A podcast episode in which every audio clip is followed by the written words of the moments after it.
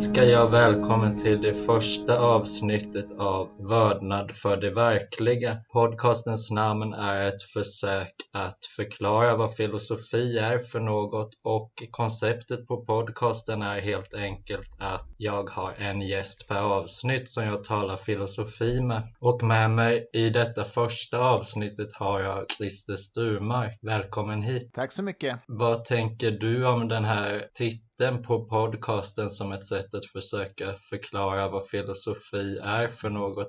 Hur, skulle du förklara filosofi? Oj, filosofi är ju så väldigt mycket. Det är ju både analytisk filosofi, kontinental filosofi, moralfilosofi. Det finns ju så otroligt mycket eh, inom ramen för begreppet. Men, men jag gillar ju din titel, alltså vördnad för det, för, för det verkliga. Var det så du sa? Ja, precis. Uh, och det, det, det tilltalar mig eftersom vi tyvärr lever i en värld nu med väldigt mycket pseudo pseudovetenskap och fake news och eh, new age och, och, och hittepå saker som folk tror på. Jag tycker att det är väldigt sunt att tro på det som det finns goda skäl att hålla för sant helt enkelt. Det, sen kan vi aldrig vara säkra exakt på vad, vad som är verkligheten, men vi kan sträva efter att närma oss det så gott vi kan i alla fall. Så det är bra, det ska vi ha vördnad för. Jag tänkte innan vi går in på de frågorna jag tänker att vi ska tala om vetenskap bland annat och epistemologi och även etik och vad ett sekulärt samhälle Ehm, så är jag nyfiken på hur du kom in på filosofi och vilken filosofi som intresserade dig.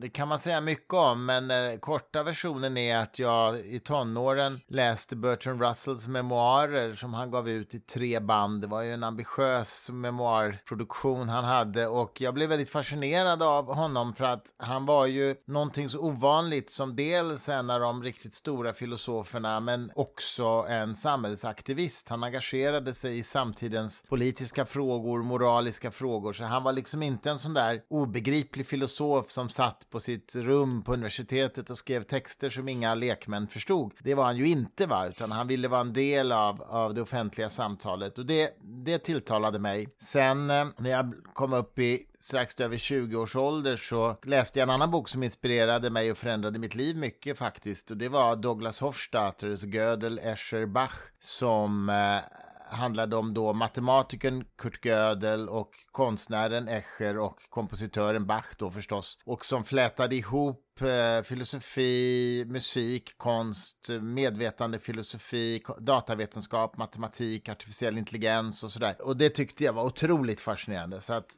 den boken fick mig att välja en matematisk datavetenskaplig utbildning på universitetet. Och, och sen var jag liksom fast i filosofiintresset och har haft det sedan dess. Är det mest den analytiska filosofin som intresserat dig? Ja, det får man nog säga. Eh, det finns naturligtvis spännande inslag i kontinentala filosofin också, men jag tycker också att det finns många avarter där och, och, och den här trenden av postmodern sanningsrelativism som man ser en del av idag, den tycker jag är direkt frånstötande faktiskt. Intressant. Jag tänker att vi kan börja med med att tala om, och för de som inte vet är ju du sekulärhumanist, så vi kan ju tala om just vad sekulär innebär. Vad skulle du säga eh, karaktärisera det sekulära? Sekulär och sekulär humanism är ju egentligen två olika begrepp, men som har med varandra att göra. Men om vi börjar med sekulär så innebär ju det helt enkelt en, en åtskillnad mellan stat och kyrka, mellan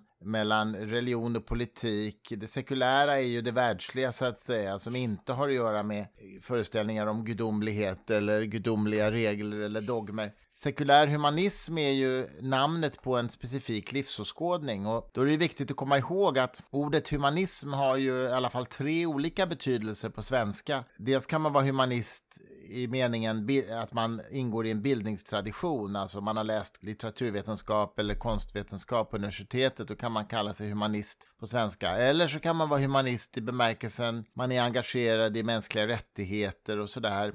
Och då kan man vara kristen humanism humanist till exempel. Det finns ju till och med en förening som heter kristna, kristna humanister. Eller så kan man då vara humanist i den här livsåskådningsbetydelsen, sekulär humanism. Och det, det är en specifik livsåskådning. På, på, innan vi talar om vad den innebär så vill jag bara säga att på engelska så är det inte så att det här ordet har flera olika betydelser. En engelsman som säger I'm a humanist menar alltså livsåskådningshumanismen, sekulär humanism. Men på svenska så finns den här begreppssammanblandningen och därför kallar jag alltid livsåskådning livsåskådningen för sekulär humanism och inte bara humanism sekulär, eh, eh, eh, eller livsåskådningar generellt, oavsett om det är en kristen eller muslimsk eller buddhistisk livsåskådning, de innefattar ju alla livsåskådningar kan man säga ram, består av två dimensioner. Dels en deskriptiv och en normativ dimension. Alltså en deskriptiv dimension är ju, är ju liksom en uppfattning om hur verkligheten är beskaffad, alltså en ontologi. Vad, vad är verkligt? Vad existerar? Eh, det är också en kunskapsteori, en epistemologi. Hur, hur når vi kunskap? Vad är det som utgör kunskap och så vidare? Det är ju den deskriptiva dimensionen och sen den normativa dimensionen är ju den värdegrund som livsåskådningen bär, så att säga. En, en, en uppfattning om mänskliga rättigheter och vilka värden som finns även utöver mänskliga värden. Och alla livsåskådningar, kristendom, islam, sekulärhumanism eller vad du vill, har de här dimensionerna. Men innehållet i de här dimensionerna är förstås olika. Och eh, när det gäller den sekulära humanismens deskriptiva dimension så kan man väl säga att den dels rent ontologiskt så är det en naturalistisk verklighetsuppfattning. Alltså världen är naturlig snarare än övernaturlig. Världen styrs av naturliga krafter, den består av materia, energi, styrs av naturlagar och inte övernaturliga krafter. Och där skiljer den sig ju från till exempel islam eller kristendom. Och sen eh, kunskapsteoretiskt så, så när det gäller empirisk kunskap, kunskap om verklighetens natur, så menar sekulärhumanismen att den vetenskapliga metoden är den säkraste sättet att nå kunskap. Ställ upp hypoteser, pröva dem, se vad evidensen talar för och tro på det som har bäst evidens helt enkelt. Eh, jag tänkte med sekulär, vad skulle du säga just om samhället? För det är något jag funderar mycket på med sekulär humanism, att jag är, jag är väldigt sympatisk till idén om det, det pluralistiska, att olika idéer måste kunna få plats. Men vad som kan göra mig konfunderad är att en kultur är alltid någonstans, den någonstans har en form och kan den här formen vara sekulär om du förstår hur jag menar? Eller är det snarare innehållet som kan vara sekulärt i ett samhälle? Ja, alltså ett sekulärt samhälle menar jag är ett samhälle som, som inte premierar en viss livsåskådning i förhållande till andra. Givetvis är det ett samhälle där människorna i samhället självklart ska ha utrymme att ha vilken livsåskådning de vill. Alltså där, där, det pluralistiska, där kommer det pluralistiska in. Eh, människor ska naturligtvis få tro vad de vill och få ha vilka värderingar de vill och sådär. Men samhället ska inte ta ställning för vilken livsåskådning som ska liksom råda. Va? Varken då när det gäller lavstick lagstiftning eller, eller, eller normer så att säga som samhället försöker framhäva. Bortsett då från, samhället ska ju inte vara neutralt till alla värden. Samhället ska, tycker jag, det ska ju till exempel så att säga förespråka demokrati och mänskliga rättigheter, så att säga, den typen av grund. Men inte vilken livsåskådning man ska ha. Det betyder också att utrymmet att praktisera sin livsåskådning ska inte vara obegränsat. Det, det, får inte vara så att jag i kraft av min livsåskådning hävdar att jag ska få behandla andra människor hur som helst till exempel. Så att jag vill ju se ett samhälle där religionsfrihet ska handla om rätten att tro vad man vill, men inte rätten att handla hur man vill. Religionsfriheten bör begränsas i det avseendet. Ja, det är nog det jag tänker på där med demokrati och mänskliga rättigheter. Att om man föreställer sig att religion är något som någonstans står över vår erfarenhet eller vad man ska säga, det är något mer än det, det som omedelbart är tillgängligt för oss. Är inte också demokrati och mänskliga rättigheter, är inte det också något religiöst i den bemärkelsen eller en livsåskådning i att det är, är tydliga värderingar som någonstans också har en verklighetsuppfattning. Jag skulle inte säga att det är religiöst, för religiöst brukar man ju normalt sett mena någon form av övernaturliga krafter som är i omlopp. Eh, däremot så är det ju naturligtvis inte något empiriskt, alltså mänskliga rättigheter är ju inget som vetenskapen kan säga hur, hur det ska vara. Det är ju inte empiriska frågor, utan det är ju just normativa frågor, det är en värdegrund och de har man ju utan vetenskapligt stöd så att säga, utan de har man ju av andra skäl. Så det, det håller jag med om. Men att religion är no vad, vad var det du sa? Att religion är någonting bortom erfarenheten? Eller vad sa du? Ja, jag, jag tänker, när jag tänker på termen religion tänker jag mer på något sådant som i någon mening står över oss och som samlar människor i någon bemärkelse. Jag tänker det finns ju inriktning av buddhism som faktiskt inte innehåller något övernaturligt i den bemärkelsen. Ja. Men som ändå ja, visst. är religiöst och det är en ganska svår gränsdragning vad som är religion och inte. Och, och där kan jag ja. också, också uppleva att man lätt blir blind för det som är. Jag tänker att ekonomi, är det sekulärt? Det påverkar ju våra liv i lika stor omfattning som religion egentligen och att ekonomi också kan bli något religiöst, i alla fall i den bemärkelsen jag talade om nu. Ja, jag håller helt med dig om att, eh, men jag skulle aldrig säga att den, den buddhismen är en religion. Jag skulle ah, okay. säga att det är just en, liv, en livsåskådning, en livsfilosofi eller livsåskådning. Eh, och, och det är ju sekulärhumanismen också. Och den står ju över oss så tillvida att det är ingenting jag hittar på själv, utan det är ju så att säga ett system av epistemologi, ontologi och normativa värden. Det, det, det är ju det som är en livsåskådning så att säga. Det är ju det som är en livsåskådning. Och eh, det skiljer sig ju till innehållet ifrån det vi traditionellt sett kallar för religioner, men inte till, skiljer sig inte till formen, men det skiljer sig till innehållet. Eh, och du har ju helt rätt i att livsåskådningar kan ju samla människor. En kristen församling eller en sekula, ett sekulärhumanistiskt samfund. I den bemärkelsen är det ju samma sak. Det är olika innehåll, men det har ju samma samlande funktion. Där tänker jag att demokrati och, och ekonomi exempelvis, det är en del av livsåskådning en livsåskådning har makten i en kultur och sätter agendan och att den framstår som neutralare än vad den egentligen är. Ja, alltså e- ett, ett av definitionerna för att någonting ska kunna rimligen kallas för livsåskådning det är ju att det är något sånär övergripande deskriptiv och normativ dimension. Alltså det, det kan inte vara en livsåskådning att till exempel säga vi ska inte äta djur. Det är inte en livsåskådning i sig därför att det är en enskild moralisk fråga som man naturligtvis kan känna stark sympati med och det kan ingå i en livsåskådning men det är inte en livsåskådning i sig själv. Och på samma sätt skulle jag säga att ekonomi är inte en livsåskådning. Ekonomi säger ingenting om verklighetens natur, om huruvida, huruvida det är en naturalistisk verklighet eller en, en, en ö, ö, övernaturlig verklighet som till exempel kristendomen eller islam säger. Ekonomi finns ju i båda så att säga. Ekonomi är ju snarare ett eh, sätt att organisera ett samhälle människor emellan. Så det skulle jag inte kalla en livsåskådning. Jag skulle, nej, jag håller med om om man tittar på ekonomin i sig, men jag skulle säga att om vi tar kapitalism som är idag, att det ändå går tillbaka till en verklighetsbeskrivning exempelvis. Att vi har en fri vilja är ganska viktigt i den här ekonomin, eller väldigt viktigt skulle jag nog vilja påstå. Ehm, ja, det är sant. Och där är det ju frågan vad som är orsak och verkan med, med om det redan finns en livsåskådning som skapar ekonomin eller tvärtom antagligen någon växelverkan. Så det, det, är en, det är något som jag tycker är svårt för jag, jag instämmer i, i själva idén just att det blir något väldigt farligt om en ideologi helt och herravälde men jag tycker mig samtidigt se det i samtiden men att att det kan vara svårt att känna igen det då den inte tar den skepnad vi är van vid eftersom det är en så radikalt ny tid någonstans med en globaliserad mm. värld och så vidare. Jag tänker exempelvis på, på miljöfrågan att haven smutsas ner. Men då har man idén att det kommer lösa sig med ny teknologi och människor måste få välja. Det är så viktigt. Vi kan inte ta bort dem, den möjligheten att välja.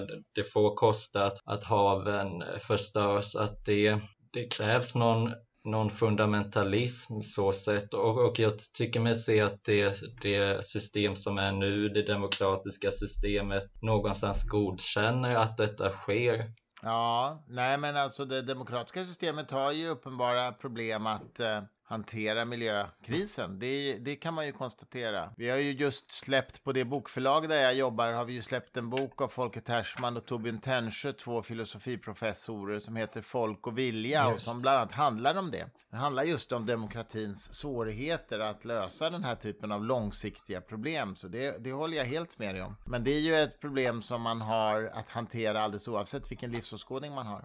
Ja, men jag tänker att det som kan möjliggöra det är en väldigt stark metafysik i, som någonstans framträder i den kapitalistiska ekonomin om att vi har fri vilja och att teknologin kommer lösa det. Vore vi inte så optimistiska till teknologin och så optimistiska till människans autonomi hade det inte gått att rättfärdiga på samma vis. Nej, det är möjligt. Det är, svårt att, det är svårt att veta, men det är mycket möjligt att du har rätt i det. Och, och det, är där, det är där jag börjar tänka på, på just det sekulära. Att om vi lyckas med detta, att livsåskådningarna är lika, är de verkligen lika inför det här demokratiska systemet? Jag tänker även med den parlamentaristiska demokratin att partierna för att komma någonstans måste gå med på så många premisser och på något sätt godkänna det narrativ som finns idag. Annars finns det knappt någon möjlighet att ha makt utifrån de ramarna som är satta idag. Ja, vilket narrativ tänker du på då? Jag tänker just med att vi är auto, autonoma och att om, om ett parti kommer som ifrågasätter detta, vår, vår autonomi och är mer kritiska till teknologin och där kan vi också ta, ta för att ta ett till exempel, köttproduktionen, att det är som konsumtion demokrati någonstans. Och om, om det inte finns en marknad för idéerna kommer de inte få utrymme. Och det kan man ju på ett sätt säga är rättfärdigat i en, i en demokrati men samtidigt är demokratin satt utifrån vissa spelregler som jag uppfattar som religiösa i den bemärkelsen att de är ovanför oss och samla oss och få oss att tro på något som vi egentligen inte har empiriska skäl för. Det är ju inget fel i sig, men, men jag har svårt att se hur man kommer ifrån det att det, det tycks som att det blir en livsåskådning ifall det finns någon stor form så att säga, om det finns en stat, att den kommer ha någon livsåskådning antingen vi vill det eller inte. Ja, alltså om man omdefinierar begreppet livsåskådning så kanske det är så, men eh, jag kan inte se att staten ska ha en livsåskådning om man definierar livsåskådning så som jag gör i min bok.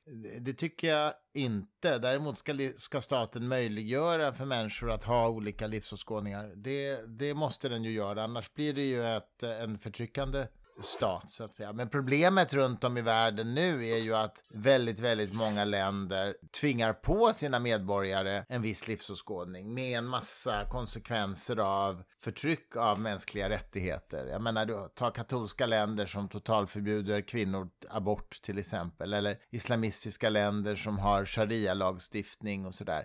Så att det är, ju, det är ju det som den internationella sekulära humaniströrelsen arbetar med. Att, eh, att motverka den typ av livsåskådningsförtryck. I många länder är det ju till och med belagt med dödsstraff att vara sekulär humanist. Och i, i länder som USA så blir man ju illa sedd i många kretsar om man är sekulär humanist till exempel. Jo, jo, jag fastnade för det i din bok när du skriver om olika aspekter som religionen sätter käppar i hjulet för så att säga. Du tar upp stamcellsforskning tror jag och ja, också abort.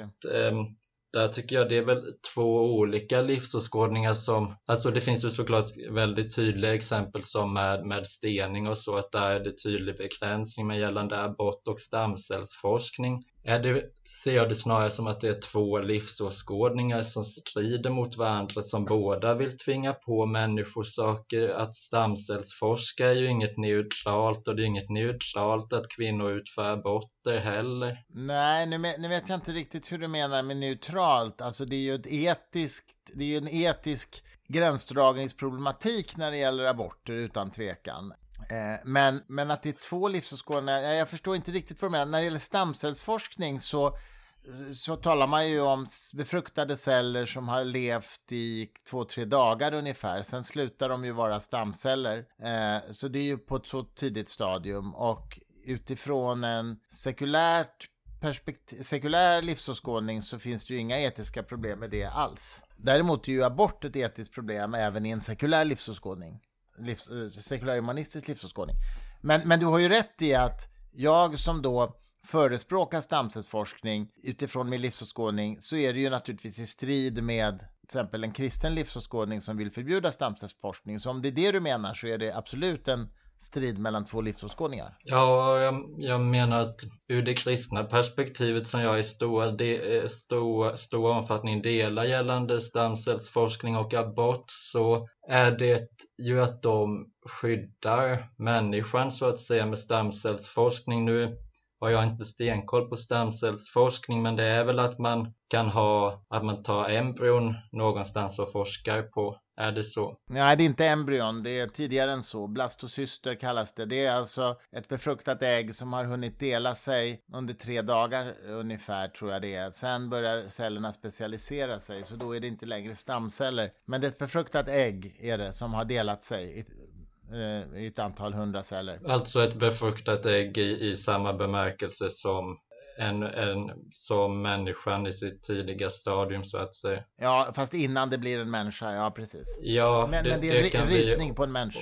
Jag tänker att vi kan ritning. åter, Ja, jag tänker att vi kan återkomma till abortfrågan lite senare om det, mm. det går bra för dig. Absolut. Men stamceller i alla fall, så det, det är ju, de innehåller ju ritning till en människa, de här stamcellerna. Ja. Till alla celler, alla specialiserade celler som det sen blir. Ja, just det. Ja, jo, men, men vi, vi tar det se, senare tycker jag, för okay. det, det, mm. det är väldigt intressant. Um, jag, jag tänker Eh, en fråga jag har är gällande ekonomin där med, med sekulärhumanismen. Ingår det no några ekonomiska tankar i sekulärhumanism skulle du säga? Nej, det skulle jag säga att det inte gör. Jag menar, humaniströrelsen har ju medlemmar eller anhängare om man så vill som är alltifrån så att säga demokratiska vänster till demokratiska konservativa. Eh, det demokratiska perspektivet är centralt i sekulärhumanismen och mänskliga rättigheter, men, men eh, inte någon tydlig politisk uppfattning. Så att. Jag personligen ser mig som socialliberal, men det är ju jag som person. Det är inte sekulärhumanismen som, som, som sådan, utan det ligger utanpå skulle jag säga. Mm. Ja, har vi något mer att säga om sekularism tycker du?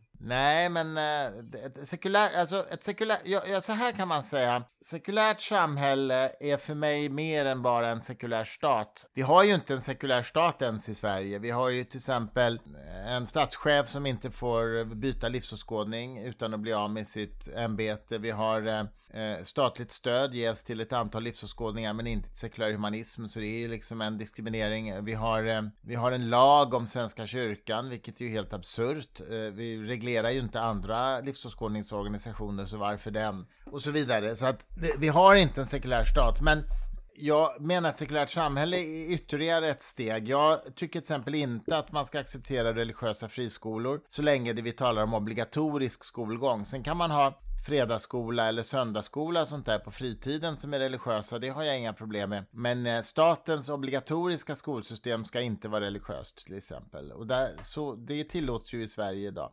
Även ganska extrema rörelser som Plymouthbröderna till exempel i Småland. Så att eh, vi har en bit väg att gå, eh, en bit kvar att gå, att gå kring detta. Men det är klart att jämfört med många andra länder så är vi ju förhållandevis sekulära i Sverige. Ja, det med friskolor är intressant för jag delat din uppfattning där tidigare om att i synnerhet vid tanke på sådana här skolor som är som sekter där, där barnen inte har möjlighet att få någon annan verklighetsbeskrivning. Men mm. jag tänker att den sekulära skolan, eller vad vi ska säga, den, enligt det jag nämnde här angående hur jag ser på livsåskådning, ur mitt perspektiv så tvingar den också på livsåskådning. Demokrati ska ju, den ska ju uppfostra demokrater i, i värdegrunden ja. och jag, tror det är gymnasiets eh, lärodokument står det också att eleverna ska uppmuntras att bli entreprenörer. Jaha, okay. Så det, jag, jag hade haft lättare att acceptera projektet om man verkligen försökte skapa en skola där många livsåskådningar får plats, men jag tycker inte att det finns plats för avvikande uppfattningar så som skoldokumenten ser ut nu. I praktiken finns det det, men inte så som dokumenten är, är utformade. Och, och eh, Torbjörn mm. Tännsjö har ju skrivit intressant om det, om, om du läste att, att det finns något totalitärt i, i den idén att alla måste samlas under samma värdegrund. Jo, men precis. Det, det, är ju helt sant. Alltså, skolan är ju inte neutral på samtliga punkter. Den är inte neutral kring de frågorna. Det är ju inskrivet i styrdokumenten. Men jag kan nog tycka att det är sympatiskt att man ska främja demokrati och mänskliga rättigheter i skolan. Men jag håller med om att det inte är neutralt. Ja, jag kan också tycka det är sympatiskt. Men problemet är, tycker jag, att det blir ett tydligt mål att det, skolorna blir som uppfostringsanstalter i synnerhet när man tar barnen ifrån sina föräldrar i tio år för att nu ska ni bli demokrater. Där finns det något just totalitärt tycker jag. Ja, nu tar man ju inte barnen hela, hela tiden, man får komma hem efter skolan. jo, det, det, får de ju än så länge. Um, Vad har du själv för livsåskådning förresten? Jag har ingen tydlig livsåskådning faktiskt. Jag, jag kan inte beskriva den tydligt så, utan jag Nej. skriver en del filosofi och utformar väl en egen livsåskådning snarare. Mm. Det har kommit att skilja sig mycket från humanismen i vissa aspekter i det, i det att jag inte tror jag i alla fall har den tilltron till människan och, och också det med, med kristendomen att jag är långt ifrån den i det avseendet att jag inte tror på människans centrala plats så att säga. Det är en utgångspunkt jag alltid haft i min, min syn på livet så, så det är väl det gemensamma som har följt genom det att jag försöker hitta någon väg att förstå ja. människan i mer som en del i ett jättestort kaos. Ja, okej, okay, jag förstår. Ja. Eh, och det kanske tas in på kunskap och vetenskapsfrågan. Jag tänker att du skriver om, om vad kunskap är, att det är att man ska tro något, det ska vara sant och man ska ha goda skäl för att det. Ja. Och där funderar jag på vad är starka skäl? Hur, hur, hur, vet man det? För att ligger det sanna bara där och är sant och är åtkomligt för oss? Eller hur kan vi komma åt det sanna skulle du säga? Hur kan vi veta att det sanna är sant i sig självt? Ja, alltså att veta någonting är ju egentligen bara en förkortning för att tro någonting på mycket goda grunder. Och du har ju naturligtvis helt rätt i det att det här med goda grunder, vad är det? Det är ju därför all vetenskap är provisorisk. Det är därför vi aldrig med matematisk precision kan fastslå vad som är sant. Däremot menar jag ju att det är helt orimligt att och, och hävda att det inte skulle finnas en objektiv, verk, eh, objektiv sanning så att säga, eller objektiv verklighet. Det är jag fullständigt övertygad om att det gör. Det, det finns, sanningen finns där ute. Och det, sanning är som begrepp oberoende av vad vi tror om saken. Sen så kan vi ha olika metoder experiment eller resonemang eller vad du nu vill för att försöka nå sanningen. Och vi kommer aldrig kunna vara helt hundraprocentigt säkra på att vi når den. Det är ju en epistemologisk fråga. Men den ontologiska frågan är ju eller den ontologiska sanningen är liksom oberoende utav, utav vad vi tror om saken. Det tror jag alla seriösa filosofer är eniga om. Kunskap är, för att, för att ha kunskap måste man tro det, det måste vara sant och man måste ha goda skäl. Alltså att det finns objektiva sanningar. Sen är ju inte allt objektivt såklart. Om, om en tavla är vacker eller om en låt är bra, det är ju inte en objektiv sanning därför att det kan vi ju tycka olika om. Det är ju en smaksak. Men eh, om huruvida det finns troll i skogen eller, eller liv på Mars eller eller om det ligger ett äpple på bordet eller inte, det är en objektiv sanning oberoende av vad vi tror eller vet om saken. Ja. Givet att definitionerna, att vi är eniga om definitionerna av, av de ingående begreppen i, i den satsen. Ja, precis. Jag tror med det är det som skiljer. Det finns ju någon väldig avgrund där om man nu kan tala om analytisk och kontinental filosofi med jag tänker om du är bekant med fenomenologer som Husserl och Heidegger, ja. att de, ja, de har ju helt andra utgångspunkt egentligen. De kanske skulle gå med på den här beskrivningen, men för Heidegger exempelvis handlar det om att vi är en sån symbios med, med världen så att säga och att någonstans lämna subjekt och objektuppdelningen. Så där kanske det mer skulle behövas ett, ett språk som är mer gemensamt för det analytiska och kontinentala för att de är någonstans i någon annan del av processen tror jag att den analytiska filosofin den har trott sig eller så har den faktiskt kommit någonstans på vägen. Medan med fenomenologer de går tillbaka till någon absolut okunskap eller, eller att vi har fallit bort ifrån världen någonstans. Ja, men alltså jag tror att Alltså det är, ju, det är ju nästan självklart att det är så att vi kan aldrig nå verkligheten annat än genom våra sinnen, våra kognitiva förmågor och våra beskrivningar. Och i den meningen så är det klart att allt vi rör oss med är ju modeller eller beskrivningar av verkligheten. Bättre än så kan det aldrig bli. Och i den meningen har ju, har ju de här filosoferna rätt. Jag tror inte någon analytisk filosof skulle säga emot det. När vi, beskriver, när vi beskriver en atom till exempel så gör vi det i form av en metafor där man tänker sig en kärna ungefär som solen i mitten och så elektroderna kretsar runt den som planeter. Den har ju väldigt lite med verkligheten att göra. Det är ju inte, så ser ju inte en atom ut såklart, men det är ändå den metafor eller bild som vi har i alla våra skolböcker. Och det är helt enkelt för att det är en bra, det är en praktiskt lämplig bild helt enkelt. Det går att resonera om, om atomer på det sättet. Men det är ju inte verkligheten för det. Men jag tycker man måste skilja på, jag har något exempel i min bok Upplysning i 21 århundradet, ett exempel på att till exempel om, anta att du har en teori om, eh, om ljus och elektromagnetisk strålning och den teorin gör det möjligt för dig att bygga röntgenapparater så man kan röntga tänderna hos tandläkaren. Om vi, det skulle mycket väl kunna vara så att om 50 år så inser vi att den här, den här teorin om ljus och elektromagnetisk strålning den var helt felaktig. Ljuset är ju på ett helt annat sätt, liksom. det fungerar på ett helt annat sätt än vad vi trodde. Det skulle kunna hända, men det kommer ju inte innebära att röntgenapparaterna slutar fungera för det. Utan de kommer ju fortfarande fungera, men däremot kanske vi kan bygga ännu mer avancerade maskiner som har ännu större potential därför att den nya modellen av verkligheten är bättre än den förra modellen. Så man måste liksom skilja på det. Så, så kan man säga då, var den förra modellen fel? Ja, den var, den var tillräckligt bra för att bygga röntgenapparater, men den gick att göra den ännu bättre.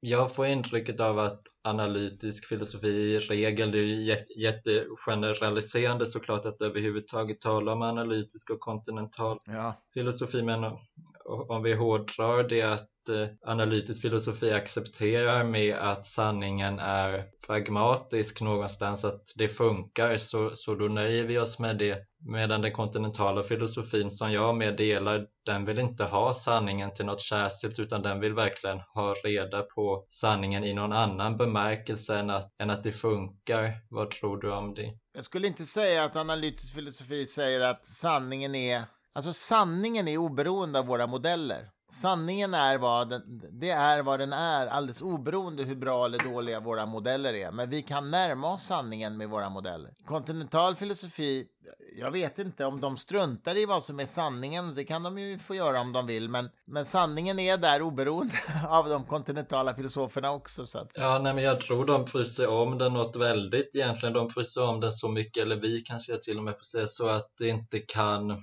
så att det praktiska blir av ointresse närmast. Att okej, okay, det funkar, men vet vi något om detta då? Ja, vi vet, ja, men alltså, vi vet ju tillräckligt mycket för att kunna bygga röntgenapparaterna. Och det är, ju, det, det är ju kunskap som räddar liv. Men där är det ett vi som vi skriver in oss i. Vi har egentligen inte den kunskapen.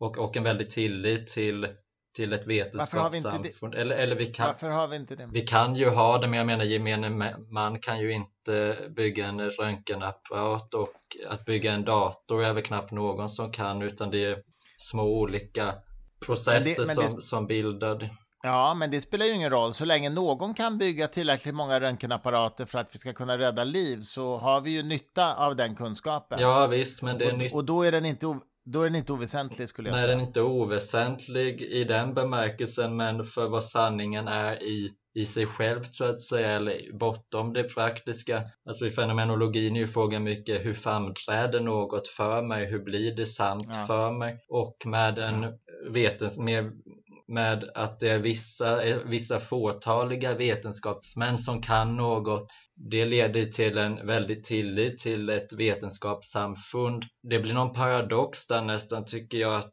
det blir det att man kommer med mer kunskap men samtidigt kommer den längre bort att människor tänker att jo men det där kan nog vetenskapen fixa. Jag tycker också det märks i hur filosofin ser ut att den ägnar sig inte åt de här stora frågorna som den gjorde på tidigt 1800-tal om man tar andens fenomenologi av Hegel. Ingen, ingen skulle skriva en sån bok i, idag för vi har tillit till ett så stort, något så stort som, som vetenskapen att, att lite tillspetsat att det nästan blir som en som en kyrka, att man går till kyrkan och de säger hur det ligger till och så behöver man inte studera Bibeln själv så att säga. Skillnaden är ju bara, skillnaden är ju bara att kyrkans eh, sanningsanspråk eh, saknar ju evidens och eh, går ju till och med att falsifiera medans vetenskapens eh, sanningsanspråk bekräftas ju hela tiden av evidens. Vi räddar ju människor varje dag med hjälp av röntgenapparater till exempel. Så att tilliten är ju inte så att säga en, en konstruktion, tilliten är ju befogad till det. Ibland är den befogad men det finns vetenskapsgrenar där den definitivt inte är det. Psykiatrin tycker jag är ett mycket tydligt exempel på det. Absolut. Det finns ju massor med vetenskap där man inte har kommit så långt i sin kunskap ännu. Men, eh. men, men det vi talar om är ju de exempel där, där det är alldeles uppenbart. Alltså penicillin, vaccin, cancer, strålbehandling, kemterapi mot cancer. Allt detta räddar, räddar miljoner människor människors liv. Och eh, då menar jag att då är det befogat att dels ha tillit till det. Det är också man kan naturligtvis roa sig med att fråga vad, hur, hur, verkligheten eller sanningen egentligen är. Men det, det är ett lyxproblem. Eh, vi kan rädda liv på det här sättet och det ska vi vara väldigt tacksamma för tycker jag. Så att eh, det kanske är tack och lov att ingen ägnar sig åt andens fenomenologi. Jo, idag filosofer är ju farliga och de ska vara farliga tycker jag. Men filosofer är ofarliga idag. Nej, ja okej, okay. jo då, det, jag håller med dig egentligen. Det är bra med farliga filosofer så länge vi får ha kvar röntgenapparaten också. ja, när, när jag tänker just på psykiatrin, att det skulle inte jag beskriva som att vetenskapen inte har kommit långt, utan vetenskapen lurar människor rakt av på precis samma sätt som kyrkan gjorde i det fallet. Sen finns det absolut mm. vetenskap som är, är konstruktiv, men, ja. men just psykiatrin, att folk går till, till en psykiatriker, vilket ju är begripligt eftersom de mår jättedåligt och vill ha hjälp men så får de medicin, de vet inget om medicinen. De mm. tar den och det blir inte bättre. Det visar ändå stor, stor forskning på det och, och de som hävdar detta blir ju utfrysta direkt ur den gemenskap, i den vetenskapliga gemenskapen. Och det är också... Det är jag inte så säker på att jag håller med om, men okej, okay, men det är din uppfattning. Om man kritiserar psykiatrin blir man ju inte populär bland psykiatriker som har tjänat oändligt mycket pengar på detta. Ja, jag vet inte, jag tycker det finns en ganska omfattande diskussion. Åsa Nilsson skrev ju en bok eh, för inte så länge sedan om överanvändningen av psykofarmaka till exempel, eller den typen av mediciner. Så att det är klart att det där, det där finns det mycket att, att göra, men eh, vi vet ju också också att psykiatrin kan ju hjälpa människor väldigt mycket. Så att det finns, det finns ju, det rymmer liksom hela spektrat. Väldigt marginell hjälp skulle jag säga från psykiatrin faktiskt. Alltså om man om man tittar på de alternativ som kan ges exempelvis med schizofreni, det finns en bok som heter Pillerparadoxen om det, att mm. om man testade att bara en sån sak som att de som var schizofrena i regel inte rörde sig utomhus utan var fast på en institution och så testade man att de fick promenera istället och det var ju mycket bättre alternativ så att säga. Som, och, och, det är också att det finns så mycket manipulation i det att, att jag tänker mycket med exempelvis vaccinfrågan att där måste jag sätta mig in mycket mer i det och verkligen titta hur det ligger till för att kunna säga säkert för jag tycker inte en sån här flagrant sak som psykiatrin ändå att den är så ett sånt påhitt skulle jag säga. Det gör att jag har svårt att lita på något bara för att det är vetenskapligt så att säga. Den här. Och det kanske jag inte hade haft ändå. Jag vet inte. Jag vet heller inte hur mycket tillit man ska ha till den vetenskapliga världen. Ja, jag tycker man ska ha mycket god tillit till den vetenskapliga världen i de allra flesta fall. Men naturligtvis finns det områden där um, även vetenskapen har fel. Det är jag helt, helt klar över. Men eh, som generellt påstående tycker jag man ska ha mycket hög tillit till den vetenskapliga världen och även till vaccinambitionerna. Den vaccinskepsis som sprids nu i världen är ju, tycker jag, djupt pseudovetenskaplig och oftast ganska konspirationsteoretiskt orienterad. Ja, det, det är det, men jag tänker att konspirationsteorier på ett sätt logiskt när sanningen flyttas så långt ifrån människor att att hade det funnits mer naturligt att, att man faktiskt själv utreder, det hade nog inte behövt bli så att det är någon reaktion på den här tilliten för expertisen som man inte längre kan ha riktigt. Men vi kan ju inte undersöka allting själv, det är ju helt omöjligt. Ja visst, vi är tvingade till det, men det upplever jag som ganska tragiskt och att vi borde ha mer tid att faktiskt sätta oss in i saker och inte så snabbt acceptera att en expertis ska fixa det. För då, blir, då? då? Då blir vi ju lurade. Psykiatrin finns ju just på grund av den här vetenskapliga, så liksom att man tar in elektricitet i människans hjärna så att den skakar till och så tror man att man har botat henne från depression. I, alltså skulle man testa den för 200 år sedan eller liknande tror jag de flesta hade insett att det var galet. Men så har de vaggats in i den här, lita på expertisen och så är det helt naturligt att få el in i huvudet plötsligt. Ja, men det beror ju på att elchocksbehandlingar kan hjälpa människor som är, befinner sig i djup depression. Jag känner ju till flera sådana fall där det verkligen har, fungerar. Så att eh, det tycker jag absolut man ska göra. Alltså jag tror det kan fungera att, att bli slagen hårt i huvudet också för att förändra sig. För någonting händer ju i hjärnan och av slump kan det ju bli bra. Men det, jag tror inte, Fast, ja. jag tror inte Ja, förlåt, att det visar att det är gott, i alla fall inte statistiskt om man tänker på att människor blir faktiskt sjuka av det, vilket ju är logiskt att få så mycket elektricitet i kroppen borde Ja, ju rimligen vara förödande. ja, jag håller inte med om det alls. Jag tycker att det verkar finnas mycket goda resultat från eh, elchocksbehandling för djupa depressioner som, som inte går att bota på annat sätt. Men det är ju ingenting man ska ta till lättvindigt, det håller jag med om. Sen finns det ju forskning nu på psykedeliska substanser som också har goda resultat på depressioner. Det är fortfarande en ganska ungt forskningsområde, men det tycker jag också är mycket spännande. Och, och verkligen, och där är ju också vetenskapen så reglerad av staten att man har, man har tagit bort vissa substanser och sagt att detta är droger, det är jättefarligt. Mm. Men så använder man andra jättelättvindigt som att man ger amfetamin till barn i mängder idag. Mm.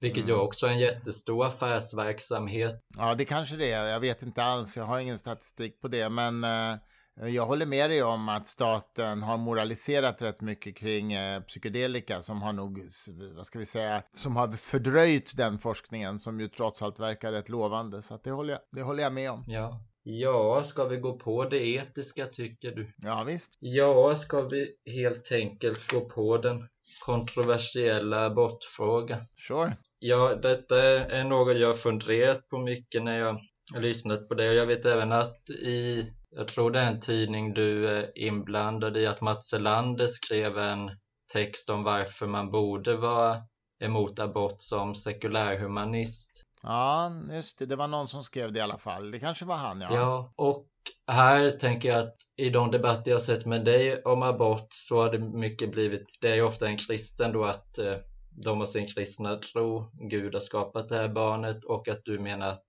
det religiösa ska inte få påverka någonstans eller de kan få Mm. tycka så men det går inte att göra allmänt men jag har inte en kristen ingång i det då eftersom människovärde är inget särskilt för mig så sett utan det jag är intresserad av är två aspekter i etiken tycker jag är relevanta, två ganska basala aspekter. Att vi är kännande och därför ska vi inte dödas. Men också att vi är potentiella så därför ska vi inte dödas. Att vi dödar inte någon som ligger i koma, eller vi gör det ju ibland men, men det ses inte som rättfärdigat att döda någon som ligger i koma och vaknar upp om sig nio månader. Och detta har gjo- gjort att jag kommit till slutsatsen också vi, via djurrättsfrågan som, som jag sen jag var, var, var liten har haft engagemang i. Jag kom till, till den tanken att jag är emot att vi dödar djur och om vi tänker oss det samhälle jag vill ha där vi inte dödar djur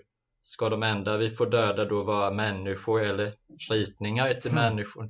Mm. Och då tänkte jag att det, det, det går inte och, och ja, jag tittade på den propagandan som finns från antiabortrörelsen och, och lät mig dr- drabbas av bilderna på samma sätt som jag lät mig drabbas av propagandan för djurrättsrörelsen. Att det blev uppenbart för mig att det är människor som dödas och det är människor som dödas på grund av att vi vill ha en viss ekonomi och en viss livsstil många, många gånger och, och i vissa kulturer då att det finns en hederskultur så kvinnorna dödar barnet för att det är så ovälkommet.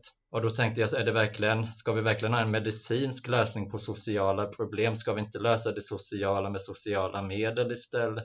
Så, Mm. så det är min Mm. ingång i det hela. Eh, ja, nej, jag tycker inte så. Alltså, jag, jag tycker att att eh, man måste naturligtvis ha en gräns för när det ska vara möjligt att göra abort och vad den gränsen ska gå, det, den måste sättas av medicinsk kompetens, eh, tycker jag.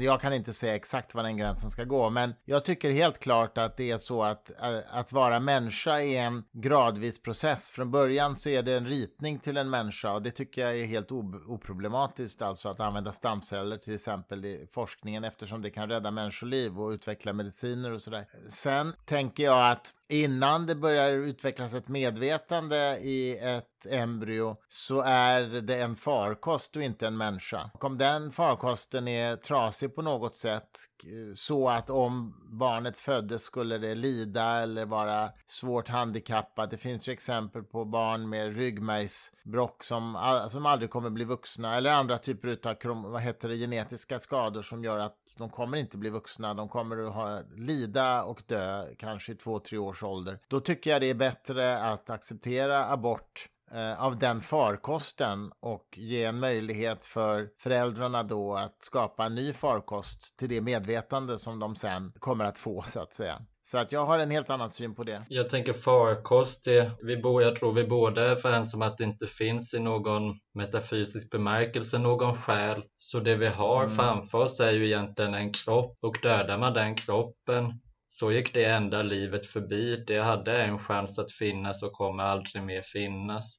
Att det egentligen var en abort är att man dödar en kropp som aldrig kommer vara medveten, som hade kunnat vara, vara medveten. Mm. Och där blir det också svårt att Även fast detta är, är, väldigt få fall, om vi tänker att någon kommer lida mycket, att var drar man gränsen? Livet är ju fullt av lidande. Vem ska bestämma att nu ska den här dö för att dess liv har för mycket lidande? Ja, nej, men visst, det måste ju vara en bedömnings sak från, från fall till fall såklart. Det är ju det, det, det, är det enda sättet. Men jag menar fortfarande att det måste vara, det måste vara befogat att göra den bedömningen i, i, i, i ett samhälle. Men då är det ingen fri abort då? Hur menar du? Jag menar om man gör bedömning utifrån att om barnet kan leva ett gott liv, då är det fall till fall snarare än att kvinnan alltid får välja att göra abort om hon önskar det upp till en viss veckogräns. Ja, men upp till en viss vecka tycker jag att kvinnan ska få välja det fritt. Jo, det tycker jag. Det tycker jag. Därför att eh, då är det hennes kropp som har förtur. Man kan inte tvinga en, en, en kvinna till exempel att i nio månader ligga i en säng och ge en blodtransfusion till en annan person eh, för att den personen inte ska dö, utan det måste vara frivilligt. Och det måste gälla samma sak här tycker jag. Ja, jag tänker att en skillnad där i det tankeexperimentet är att en bio, för det första en biologisk process som kvinnan är avsedd för eller vad vi ska säga, avsedd kanske är fel bemärkelse men det ändamålet finns ju i henne så att säga. Eh, och sedan tänker jag också att till sina egna barn har man ju faktiskt ett, en väldigt, väldigt stor förpliktelse. Även fast man kan säga att lagen borde inte ha något att säga om det så skulle jag säga att om någons eh, son blir påkörd av en bil och mamman eller pappan måste föra över blod i något hypotetiskt fall till sitt barn i nio månader för att det skulle överleva hade jag sagt att i allra högsta grad att de i allra högsta grad är förpliktigade att hjälpa sitt barn om det tar nio månader och definitivt mm. inte barmhärtighetsmörda sitt barn, vilket ju faktiskt abort är. Abort är ju inte en, ett kejsarsnitt utan det är ju ett framkalla ett missfall eller ibland att till och med lemlästa ett, ett barn eller en ritning eller ett embryo eller ett foster. Ja, just det, men då, då handlar det ju om i vilket stadium. Jag är ju inte för fri abort fram till födseln såklart, så att säga, utan det handlar ju om eh, att det ska vara eh, så pass tidigt så att det ännu inte är en människa utan bara är eh, en potentiell människa. Så, det är ju där som det skiljer sig. Mm. Så efter en viss veckogräns väger alltså barnets rätt tyngre än kvinnans frihet. Ja, så är det ju idag med den lagstiftning vi har och det är möjligt att man kan justera de här veckogränserna åt ett eller annat håll. Det, det har inte jag, liksom, jag är inte medicinsk expert så det uttalar jag mig inte om. Men rent principiellt tycker jag det är helt rätt att göra så, ja. Men jag undrar om det är en medicinsk fråga eller vad är det medicinerna ska söka för något, tänker du? Eh, nej, men alltså det är en medicinetisk fråga så att säga, var den gränsen ska gå och det är ju också rimligt att det är svårare och svårare ju senare i tid att, att få rätt till abort. Och så är det ju idag också. Sen är det möjligt att man ska sänka den gränsen lite grann. Det, kan, det, det utesluter jag verkligen inte, därför det är ju inte, det är inte etiskt oproblematiskt. Och det, alltså hur fostret någonstans funkar känner ju de, de som håller på med medicinetik till. Att, att barnet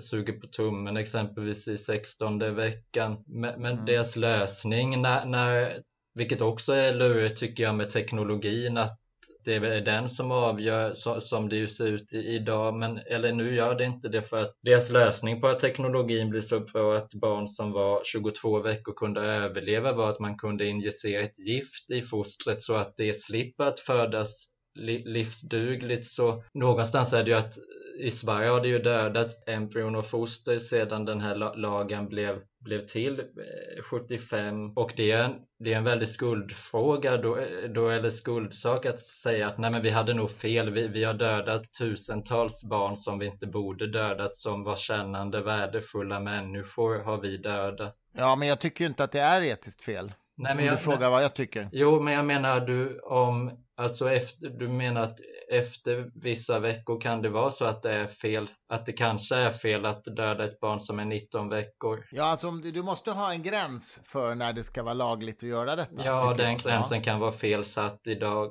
Ja, det kan, den, det kan den vara. Det är möjligt att man bör sänka den gränsen nu eftersom det går att rädda barn från, jag vet inte vad om det är 24 veckan eller någonting. Jag är som sagt ingen expert på detta utan jag resonerar om det principiellt. Det, så, att, så är det ju alltid med lagstiftning att man behöver justera den efter den verklighet vi lever i. Det kan jag mycket väl tänka mig.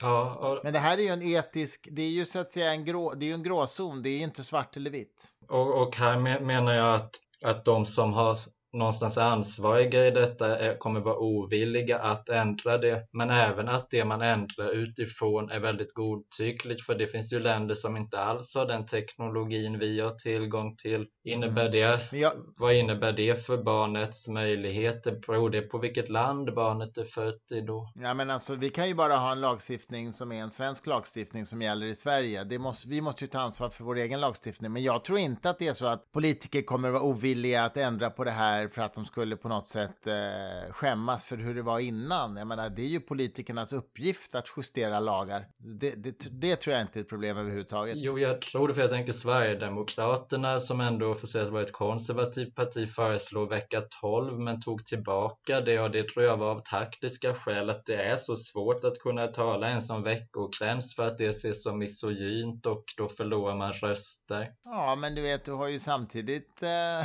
det är ju ett parti som som växer så att så, uppenbarligen så är det ju människor som uppskattar de sakerna. Ja, det var nog som uppskattar men jag skulle tro att de gjorde en kalkyl och insåg att det är nog bättre att inte tala om abortfrågan och samma med Kristdemokraterna som kämpar jättelänge för att komma till riksdagen. Mm. Så kommer de in och nu tycker de exakt som alla andra. ja, vad tycker du själv då? Var vill du dra gränsen? Jag vill dra den vid befrukt. Intressant. Och, och, du har alltså inga religiösa eh, motiv till det om jag förstår det Nej, rätt. precis. Och du tycker det även vid våldtäkt och incest? Angående incest till att börja med, om det inte är någon våldtäkt inblandad där tycker jag nästan det blir någon arvshygien. Att, är det att det är risk att det är ett inavlat barn som gör det befogat att att abortera det så, så om det bara är incest tycker jag inte ens det blir särskilt jobbig fråga. Men gällande våldtäkt blir det någonstans att då har vi att, att handskas med ett ofött barn eh, och den våldtagna kvinnan då att om man tar den tanken på allvar att det verkligen är en värdefull varelse i hennes mage då blir frågan är det värst att döda en människa på grund av vad dess fader har gjort? Eller att neka en kvinna abort? Och då tycker jag det är värre att döda den här människan så därför är jag även emot det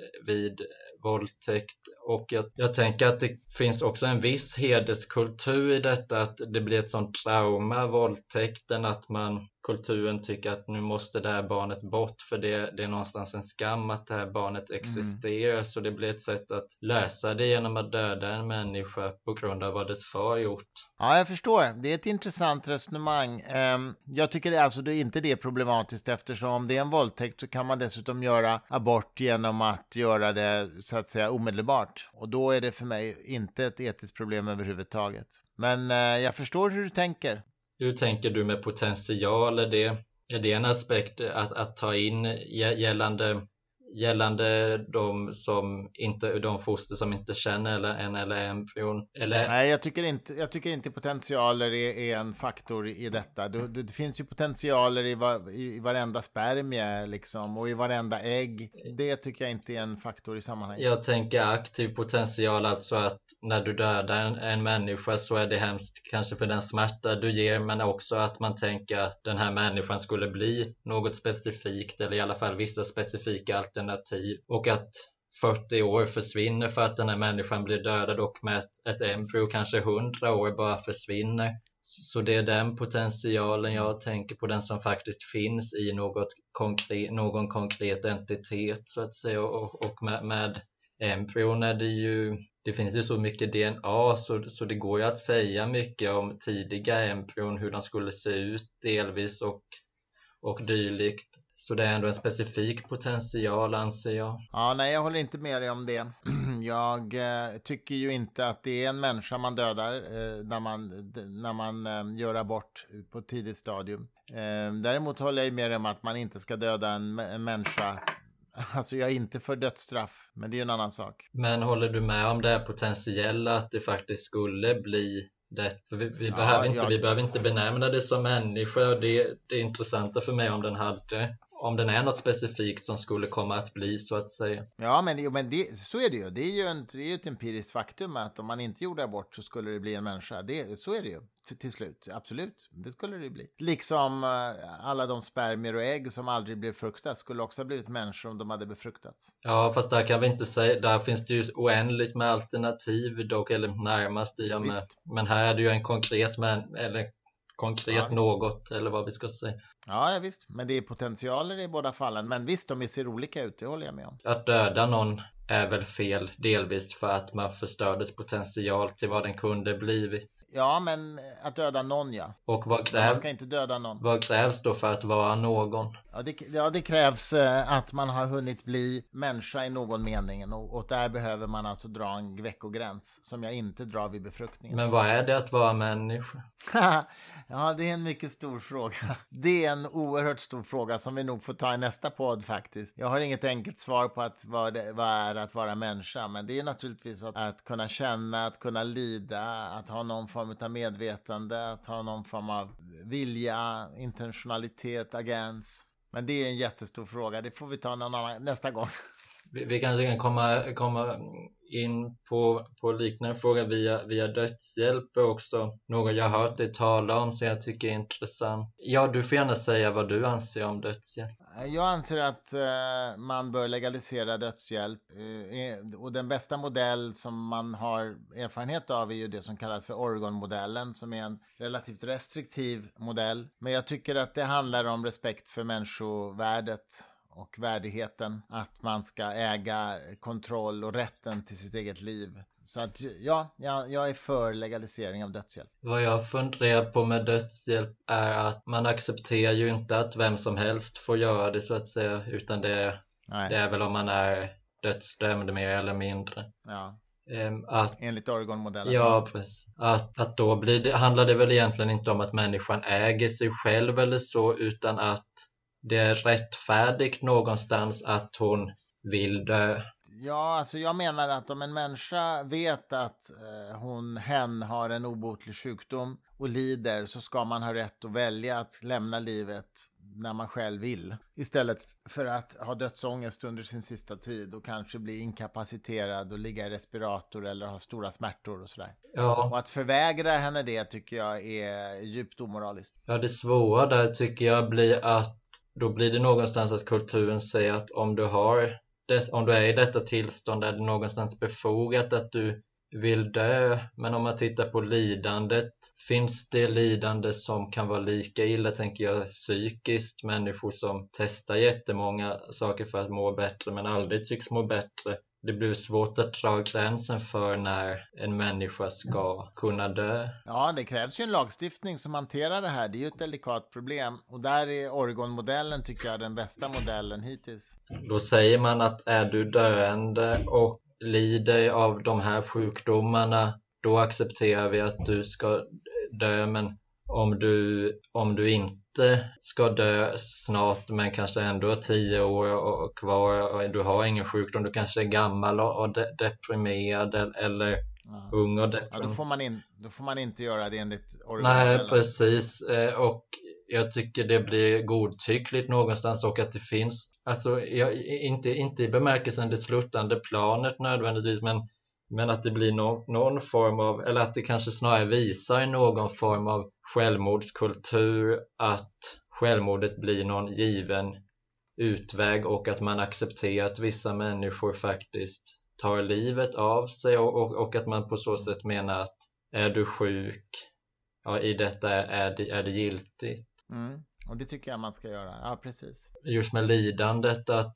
livet består så mycket av lidande så ska man säga här att nu har det varit, nu är det för mycket lidande, så här mycket lidande borde inte få finnas och nu är det rimligt att du vill dö. Det... Ja, nu är det rimligt att ge dig själv rätten att välja, ja. Precis. Ja, och, men den rätten får man någonstans för att ty, tycks det som för att det faktiskt är rimligt att vilja dö då eftersom vi inte ger den rättigheten till många andra människor som också lider mm. och, och vill dö. Så, mm. så det är väl egentligen inte autonomi som är i verket här. Eller liksom att man vill, vill höja människans autonomi. Det är det ju. Alltså, du, om du säger att i, i, i det här läget så är det, det är ett rimligt val att välja att, att dö. Man kan också välja att inte dö, men det är rimligt också att välja att dö. Och därför så gör vi det lagligt att, att göra det valet. Jo, jo det är sant, en, en viss mått av autonomi, men inte som det bärande, utan det bärande är lidandet. Vi ger dig rätt att välja här därför att du kan ta ett gott beslut, men det är inte ett gott beslut att vilja dö om du lider av detta. Nej, just det. Därför, även där måste ju så att säga, lagstiftningen skapa någon form av gräns. Och det är klart att den gränsen kan man diskutera var den ska gå. Men eh, det är bättre att man, att man har en gräns än att man förbjuder det för alla. Eftersom det finns fall som jag tycker är uppenbart att man ska ha rätt att välja att dö. Jag kan hålla med i en viss bemärkelse absolut att det känns mm. ju fruktansvärt med, med människor som tvingas att att leva i synnerhet jag förstår jag den kritiken mot den kristna moralen som i synnerhet i katolicismen som kult förklarar lidandet i sjukdomen. Det, det ja. kan jag verkligen förstå. Men, men det här med gränsdragning, det jag vill komma åt är alltså inte att det är att det farliga är att det kan också drabba de som lider psykiskt utan att i konsekvensens namn om man vill tro på människans autonomi och att minimera lidandet att det inte borde vara en sån gräns just, just vid somliga specifika sjukdom. Varför borde det inte vara en gräns? Men jag förstår inte riktigt vad du menar. Jag tänker att att då säger man att detta lidandet och den här sjukdomen gör det befogat att vilja dö. Men hur kan vi avgöra det när det finns så mycket lidande? Om vi tror på den idén, om vi tror på självmordets idé eller, eller mm. liknande, då blir det så svårt att säga var någonstans man ska dra gränsen och, och det bästa tror jag ändå för att någonstans undvika att det blir någon självmordskultur är att faktiskt inte tänka i de termerna för det blir också en kalkyl av liv tycker jag att kommer mitt liv bli bra, vad kommer finnas i framtiden? Eh, mm. Snarare än att... Men varför skulle, varför skulle man inte göra, få göra den kalkylen menar du? Jag menar att den är någonstans producerad av en kultur ehm, och i synnerhet om dödshjälp finns att människan har en tendens att tänka i självmord tror jag som så jag tänker att kulturens roll borde någonstans bli att leda människan bort från självmordet eftersom människan ändå leder sig själv till självmordet. Men här blir det att kulturen går med människan och, och följer med henne i, i, i självmord. Mm. Ja, men det tycker jag är bra alltså. Därför att det, det ger människan friheten att välja att avsluta sitt liv när hennes lidande blir outhärdligt. Men psykiskt lidande kan ju också vara outhärdligt. Ja, visst jag håller med om det. Och, och någonstans måste man dra gränserna. Och det är ju en politisk fråga exakt hur man ska formulera de gränserna. Eh, och det är ingen enkel fråga såklart. Men i så fall säger man ju till den som lider psykiskt att jo, ditt liv ska levas, du ska inte ta livet av dig trots allt detta lidande. Om det, om det inte är fel, varför är det då fel att säga det till vissa människor? Fast det är inte olagligt att ta livet av sig. En psykiskt sjuk människa som väljer att ta livet av sig kan ju göra det. Men en människa som är fysiskt sjuk så att hon kanske är totalförlamad eller har så svåra smärtor eller hamnar i respirator på grund av ALS kan ju inte ens göra detta. Så det är med Exakt. den aspekten. Mm. Men då tänker jag också att då ska man inte hindra människor som vill ta livet av sig egentligen, för då inskränker man på deras autonomi. Det beror på vad du menar med hindra. Alltså det finns ju människor som, som försöker ta livet av sig i en tillfällig depression som de sen blir friska ifrån. Så det, jag tycker absolut att samhället ska göra allt det kan för att hjälpa människor på andra sätt. Men jag tycker inte det ska vara olagligt att ta livet av sig och det är det ju inte heller. Jag tycker inte heller det ska vara olagligt med assisterad dödshjälp alltså.